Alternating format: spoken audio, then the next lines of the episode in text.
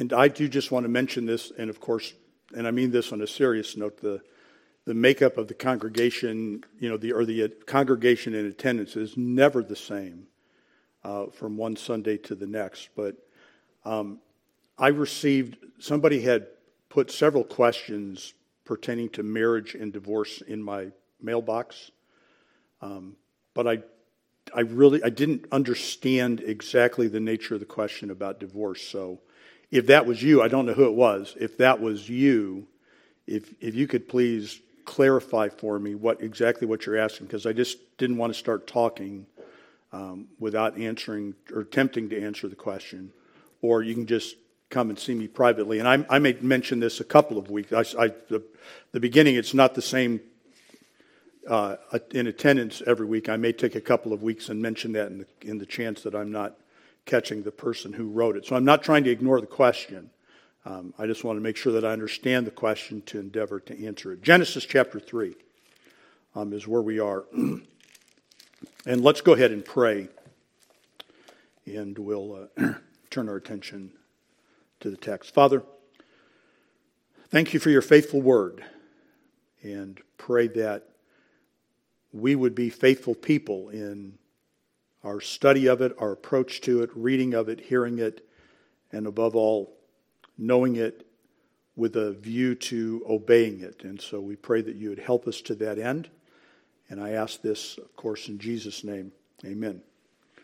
Um, so I, I, think we probably are all, I, we're going to obviously read it, but I think we're probably all familiar enough uh, to know that Genesis 3 is the record of us, for us, of the fall of man and uh, what happened to Adam and Eve after they were created. um, and we're just taking some time in Sunday school to deal with, I'm calling it foundations, foundational issues, uh, things that impact us in very real and substantial ways. And so that is, uh, we're just kind of working our way through the first 11 chapters, uh, again, of the book of Genesis. Between Genesis 3 and Genesis 11, um, which I always found this to be a very, a very simple but helpful outline of the book of Genesis. Genesis 1 through 11, the history of the human race. Genesis 12 through 50, the history of the Hebrew race.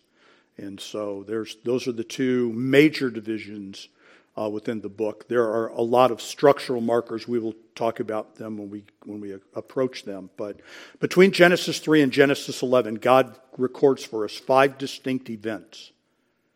Um, they are the fall, they are the story of Cain and Abel. They are the first eight chapter, eight verses of Genesis 6 that describe for us the sons of God and the daughters of men. There is the story of the flood, and there is the story of the Tower of Babel. And so those five events then constitute everything that brings us up to Abraham. We have the creation of man, the Garden of Eden, Adam and Eve, and then we go into these five stories. In each of those five stories, I'm just kind of introducing it by talking a little bit about the structure. In each of those five stories, whichever of them that you choose, um, there's a little bit of a similar format to them. God begins by telling us about a sin that, that kind of triggered the whole thing. Um, and then God tells us about his notice of it and his observation of that sin. This is what happened. This is what I saw. This is what I said. Uh, then there is some provision of grace.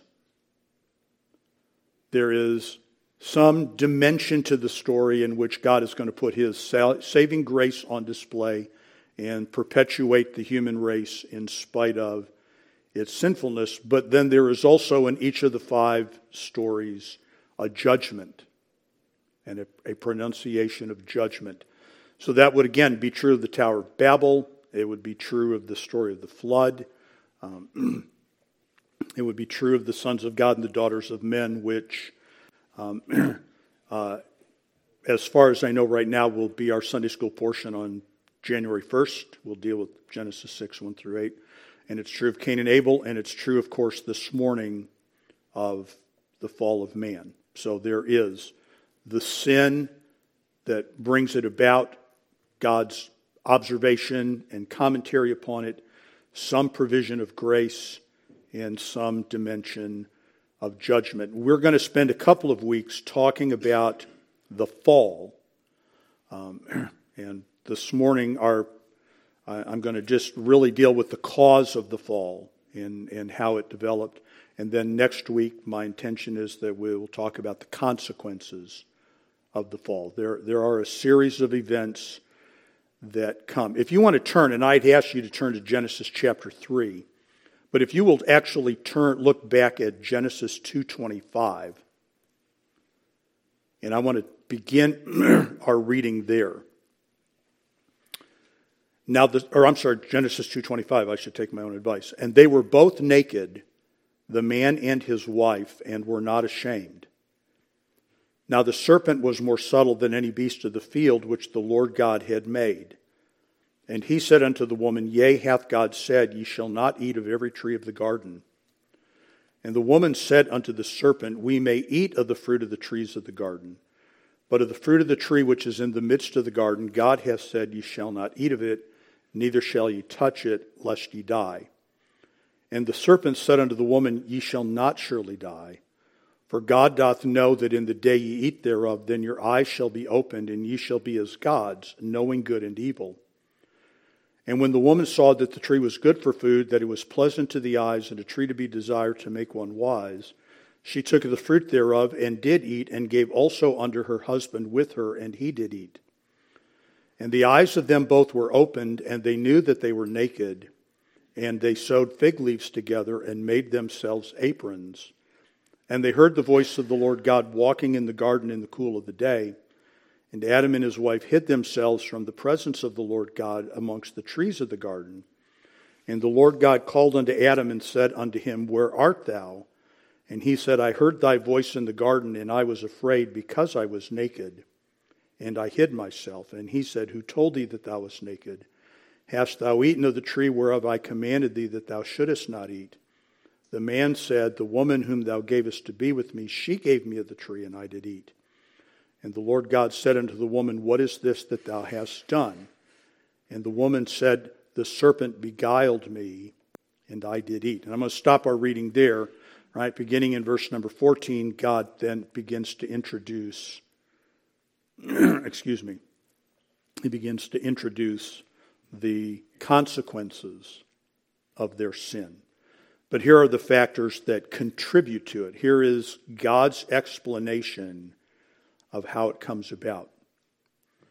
And, and, I, and I want to be careful here because I am not in any way trying to question um, or undermine or undercut the account. I just want us to note this about the account. It is not simply being told in prose. In other words, we don't just have this kind of simple statement of fact boom, boom, boom, boom, boom. We also have, in conjunction with the simple statement of fact, we have some very carefully worded imagery that is being used. And again, these are, this is, and what I'm talking about is the concept of being naked, which is a very, which is a physical thing. When you read in, when we read in Genesis 2.25 that they are naked and not ashamed, right? I think that we are obligated to take that at face value, that Adam and Eve are physically unclothed. And this is a description of their state. But, but it, is, it is also an image in our minds. It is not just simply a prose comment. When, when we read that, we can conjure up that imagery. Um, and I'm far from, a, from an expert in Hebrew. I'm just going to try and point this, this out to us, right? So we have the word naked. Naked, of course, to us has its own sound and its own way of speaking, but the word naked in Hebrew is very similar in sound to the word subtle in Genesis 3 1. And in fact, they are just derivative words. There, in other words, there is, there is in the Hebrew nuance, there is a reflection of nudity in the word subtlety. And so we're, God is, He's not playing with words, but he is, he is conveying a message to us, not only again through the simple recitation of facts, and there is a factual dimension to this. This happened, this happened, this happened, and this happened. There is an imagery that is going along there. And, and, and by the way, I think this is an interesting question, and, and we return to it in the text. We don't want to miss it.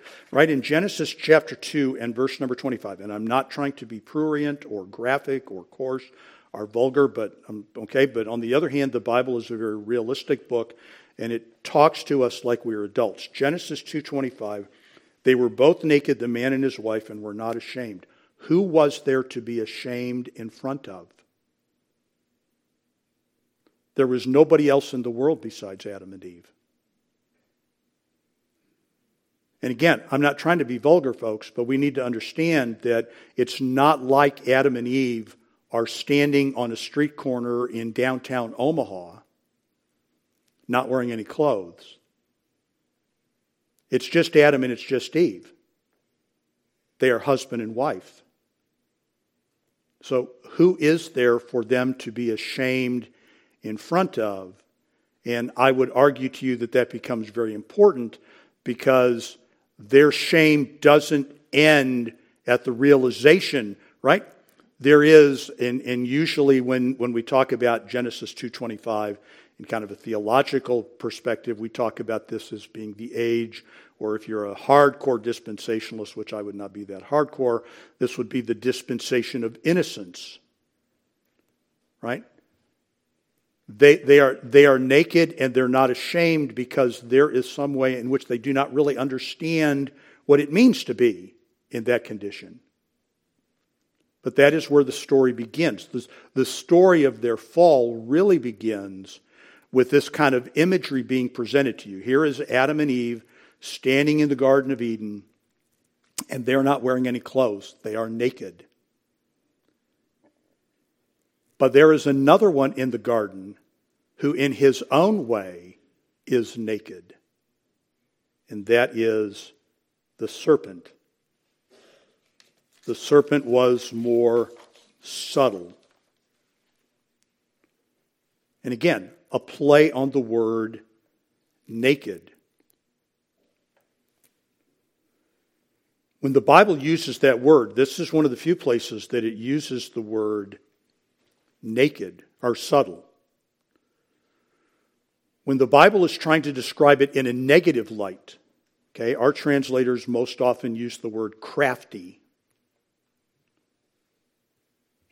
So, so right, if, if right, we, we would use the word subtlety in kind of a neutral sense right? We would describe something, the, the, these colors are very subtle, or the message was very subtle, very understated. But if we called somebody crafty, that's not a flattering word.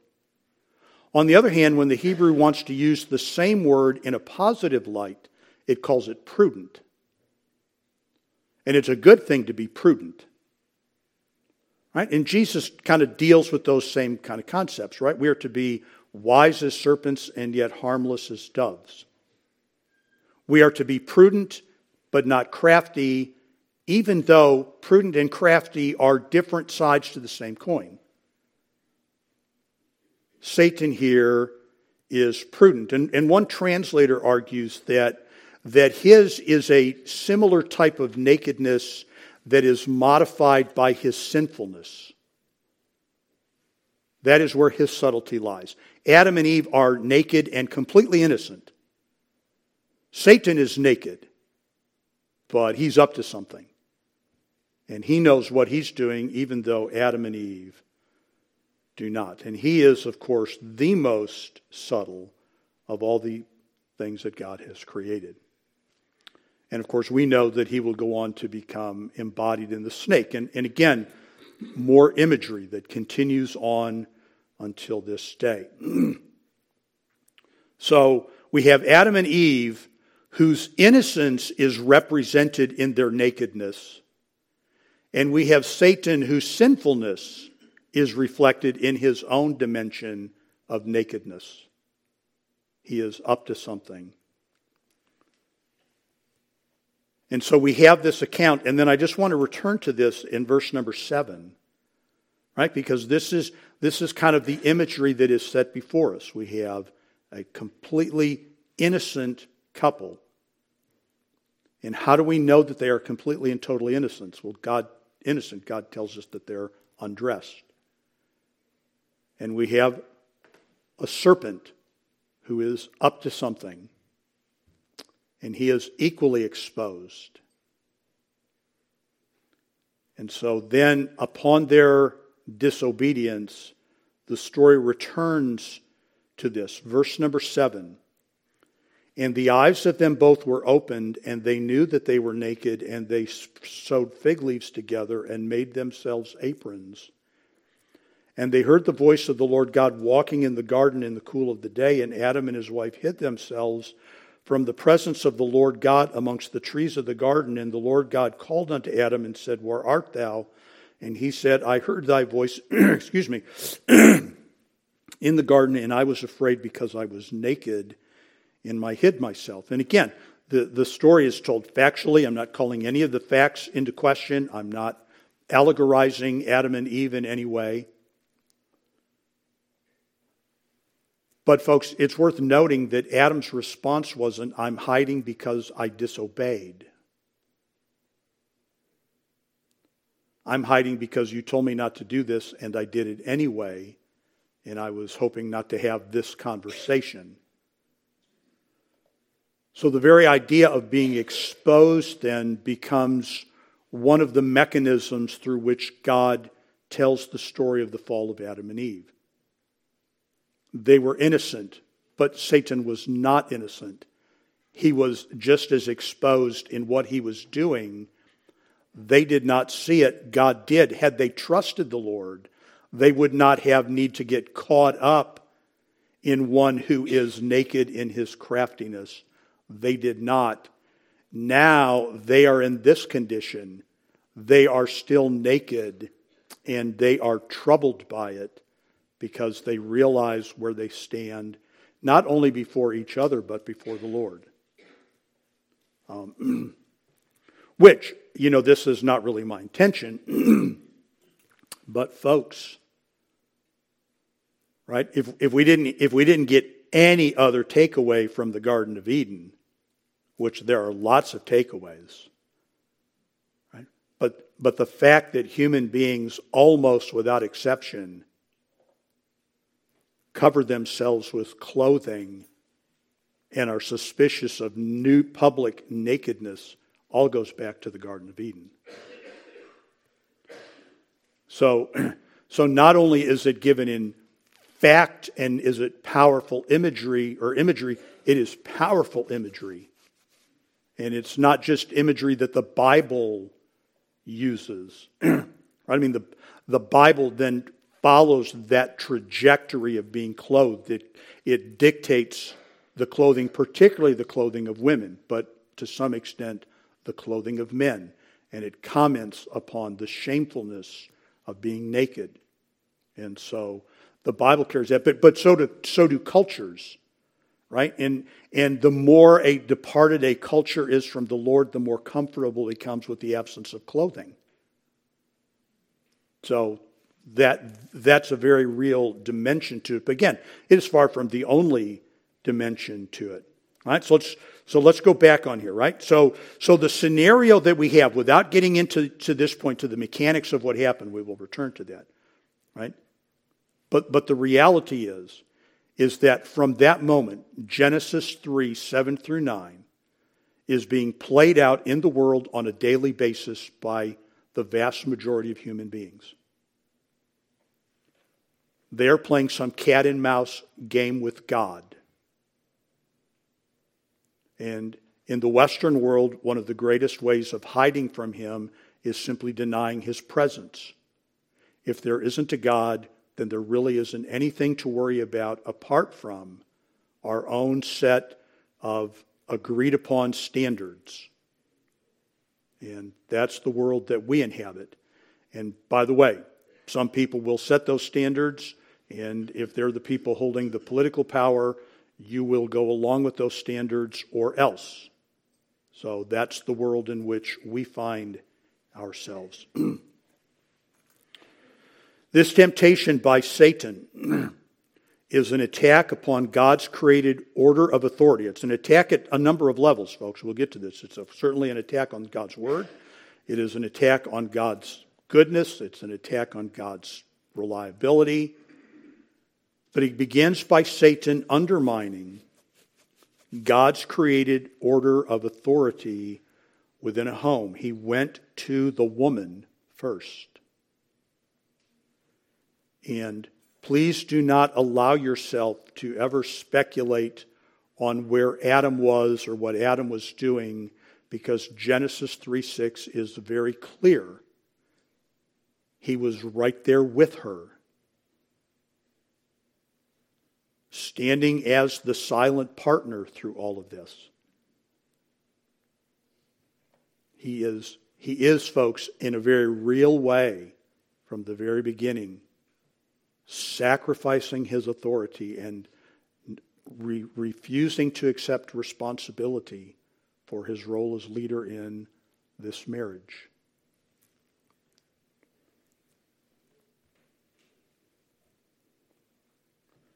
And what God does, by the way, right? Adam and Eve are a couple. And the prediction about them right in Genesis 3:24 is that husbands and wives will be one flesh and husbands and wives are one flesh and they have a one flesh relationship. But they are dealt with when it comes to their sinfulness on an individual basis. They, they are each individually involved and they are each individually addressed. So they're right. Adam, Adam does not, Adam cannot bear the responsibility for Eve. And Eve cannot and does not bear the responsibility for Adam. And we'll see in a little bit that this that God God makes this argument. Right? I'm not inventing something they are both involved in the transgression, folks. The temptation by Satan, right? He undercuts the authority in the home by making his appeal directly to Eve. He undercuts the authority of the scriptures through his conversation with Eve. Back to Genesis chapter 3. Now, the verse number one. Now, the certain was more subtle than any beast of the field which the Lord God had made. And he said unto the woman, Yea, hath God said, Ye shall not eat of every tree of the garden. Um, I don't remember exactly, I didn't credit, but I think it was D.A. Carson who used these three words to describe this conversation. Satan began by exaggerating the Bible. Did God say, Verse number one Ye shall not eat of every tree. Which has the idea of God denying them all the trees. You can't eat of what's there.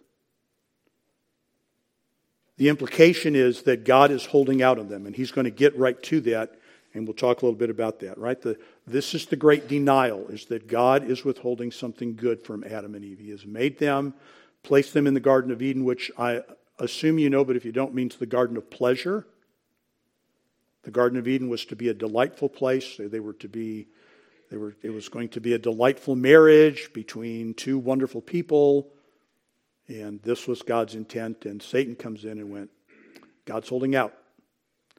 And He is a position in a position of exaggeration. Eve's response is flat out deception. We have exaggeration and we have deception. And the woman said unto the serpent, We may eat of the fruit of the trees of the garden, but of the fruit of the tree which is in the midst of the garden, God has said, Ye shall not eat of it, neither shall ye touch it, lest ye die. That is not what God said. Right? Did God say you can't eat? No, God didn't say we couldn't eat. God said we could eat it all.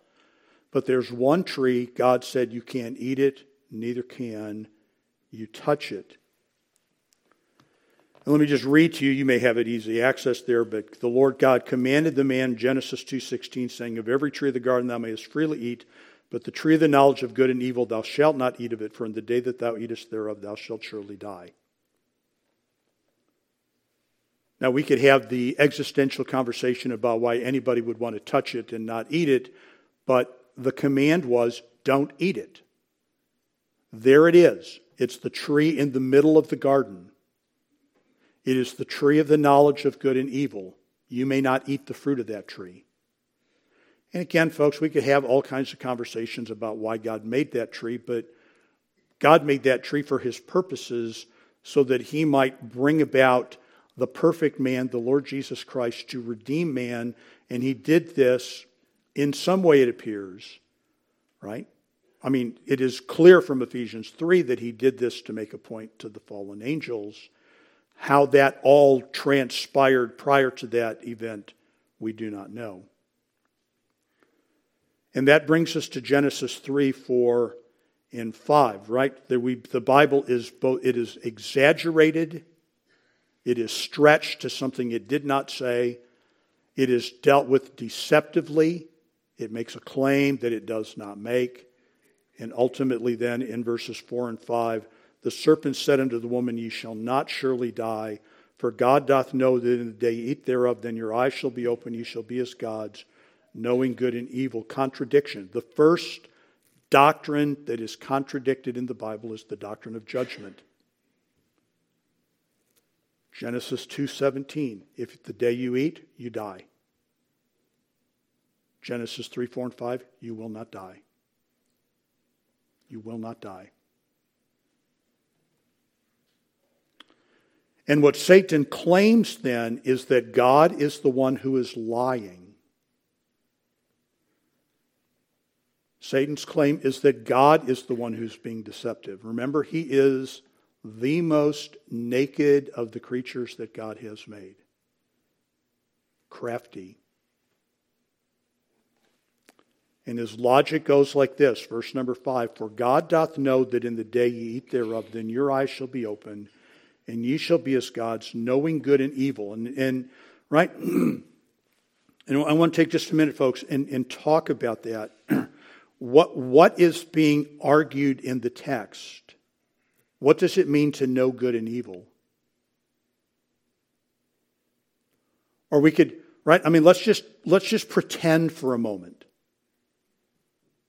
that all of the Bible that we have, in other words, that all of the knowledge of God that you have is what you have to this point in the scriptures. What does that mean? What does it mean to know good and evil? God has already told them what they can and cannot do. Very simply, eat it all. Right? It's all here for you except the fruit that grows on that tree. You can't eat that. And I just think, I'm not trying to play with the words, but I think that we need to understand what is at stake here. What is at stake is not being able, it's, we're not talking about the distinction between right and wrong. The distinction of right and wrong exists in the garden before sin exists in the garden. It is right to eat all the fruit. It is wrong to eat that fruit. That's not, that's not what we're talking about here. I would suggest you need to go back to Genesis chapter 1 to get to the, to, to the Genesis 3 point of the story, folks, the only idea that we have to develop what it means to know what good and evil is, is to go back to the creation account and listen to God speak. That is good. That is good. Those things are good. Folks, and that's what we're seeing in our world, and that's what we want. It's not about whether something is right or wrong. We don't want that. We want the ability to declare something right or to declare something wrong. We want that power.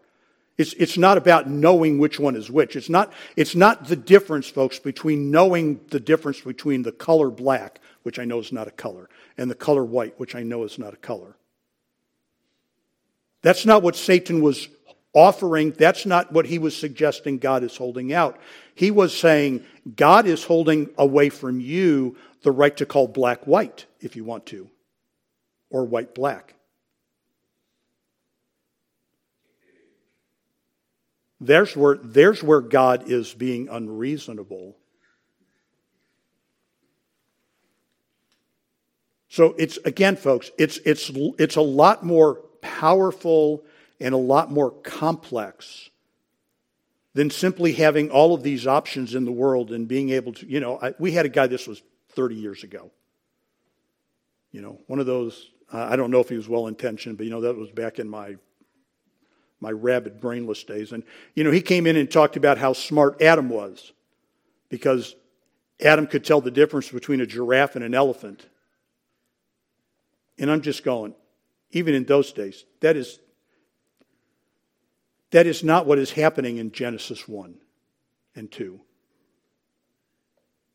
Adam is looking at an elephant and he's going, I'm going to call that an elephant. God goes, Good, you have the right to call that that. It's going to be an elephant because that's what you picked. Not like he was some toddler opening the little door on the game. Is that a sheep or a cow? What does a cow say? But the power to look at something and to define it, that's what that is. And ultimately, it is the power to define what right actually is and the right to define what evil actually is. Woe unto them that call evil good and good evil. That's the pure work of Satan. So, Satan's argument to Eve is that God is withholding this good ability from them. And, folks, anytime, I don't care what it is, I don't, I don't care how well intentioned we are, anytime God has put a label on something that it is good or bad, and we come to the text of Scripture or that position and go, but it's not really so, all we're doing is revisiting Genesis 3. Same old conflict repeated all the time. What did God say? Well, He didn't really say that, and He most certainly didn't really mean it when He did. Knowing good and evil. and of course, Eve then, her reaction and her actions end up in disaster. Verse number six when the woman, and again, you'll notice that God to this point right? Again, if all that we have, folks, are Genesis chapter 3, who's to blame for the sin? If all you had, folks, was Genesis chapter 3, you wouldn't even know there was a man at this point in the story. It's all the woman. And the words are distinctly feminine. It's not mankind, and our translators were misogynists, so they called it the woman It is the woman. And when the woman saw that the tree was good for food, that it was pleasant to the eyes, and a tree to be desired to make one wise. Right? Because when you eat the fruit of that tree, the power will become yours to declare what is good and evil. Right? So she saw that the fruit was good for food, it was tasty to eat. and it was pleasant to the eyes, it was appealing to look at. And that it was desired to make one wise, the fruit was beneficial. In other words, this was something really to want.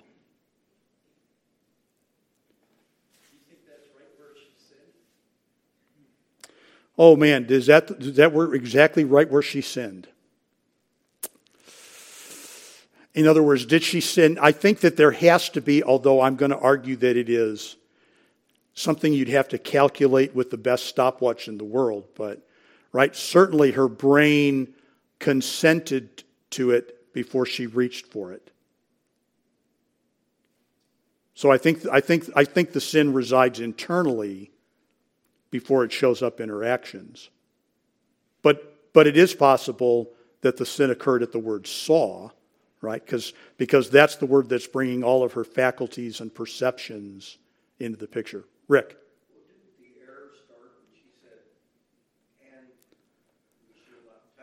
Well, that's a great that's a great question too, right? I mean, is that is her misrepresentation of God's word where the where the fall is? She she certainly she certainly misquoted him.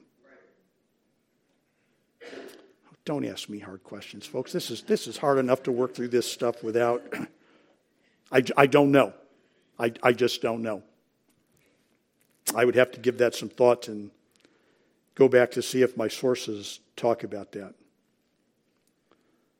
At this point in time, folks, I would point out to you, right, because we've had, again, factual information. I'm not in any way denying that or trying to call that into question, but we've had factual information presented to us rather visually. I was going to say graphically, but that's not really good. Rather visually, right? This idea of being unclothed and Satan in his own way unclothed, right? Not physically unclothed. He's just a serpent, but he's, he's up to something and, and that's being exposed. But at this point in time, folks, in verse number six, right, the, the Hebrew just kind of, the prose just kind of takes over, and you have this crushing statement of fact. She took, she ate, she gave, he ate. Right? Much as if you recall when we talked about the story of David and, and Bathsheba, the, the, the, Hebrew grammar just gives you the facts quickly and factually. He saw her, he wanted her, he took her. And here it is the same kind of thing. She saw, she, she took, she, she saw, she took, she ate, she gave, and he ate. Just boom, boom, boom, boom, boom. So, in some sense, to go back, right, because it's already been broached, is the beginning of the sin when she misrepresents God's word. And the question right? If, if we're not asking it, folks, out loud, it ought to be in the back of our minds. We know from Genesis 3 6 that Adam is there. Why has he not interrupted? Why has he not pushed the pause button and said to Eve, wait, wait, wait, sweetie? That's, that's not quite what God said. Not sure what's going on here, but let's just everybody take a breath and let's talk through this. Right? He, he doesn't do any of that.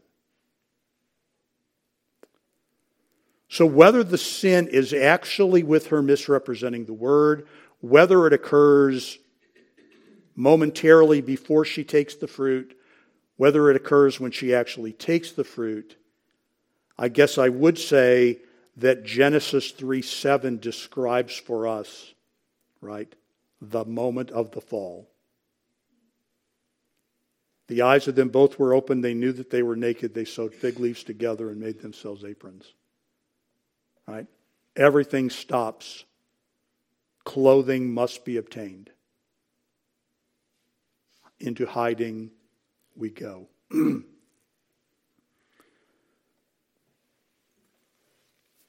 you'll notice, right now, having both eaten, the eyes of both are opened and having been promised the knowledge of good and evil, the ability to declare something good and the ability to declare something evil, their immediate knowledge is not good and evil, their immediate knowledge is more nakedness. So again, the story is told factually but very visually. That here is, right, we have this now we have this problem. We were promised blessing. What we have is a problem. And we, pro- we solved that problem by clothing ourselves and hiding from God. Now let's fast forward to 1 Timothy chapter 2.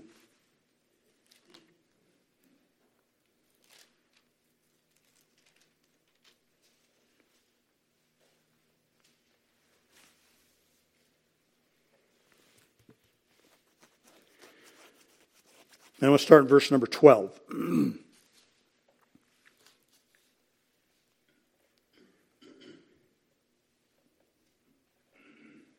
Paul writes, But I suffer not a woman, I do not permit a woman to teach, nor to usurp authority over the man, but to be in silence. And we've, we've talked about that. There's a nuance to the word silence. It doesn't mean never allowed to speak, but it is reflective of the relationship of authority. Why is this? Verse number 13 For Adam was first formed, and then Eve, right? And creation order always becomes a part of God's logic. Verse number 14, and Adam was not deceived.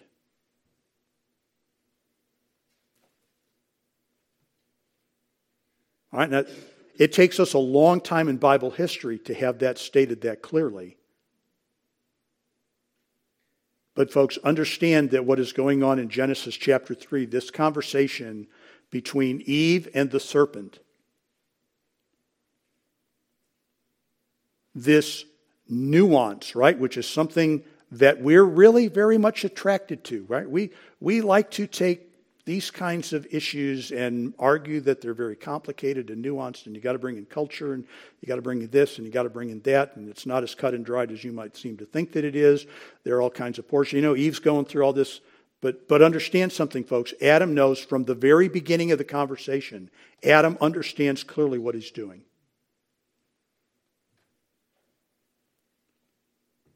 Adam knows that Satan is lying. And if Adam knows that Satan is lying, then he knows that Eve is being duped. And if Adam is not deceived, then he knows that his wife is misrepresenting the scriptures. And we could argue, well, she's not doing it maliciously. No, but she's playing into Satan's hand. He's making an appeal to her that God is holding out, and she's using the scripture to point out that maybe, in fact, he is holding out.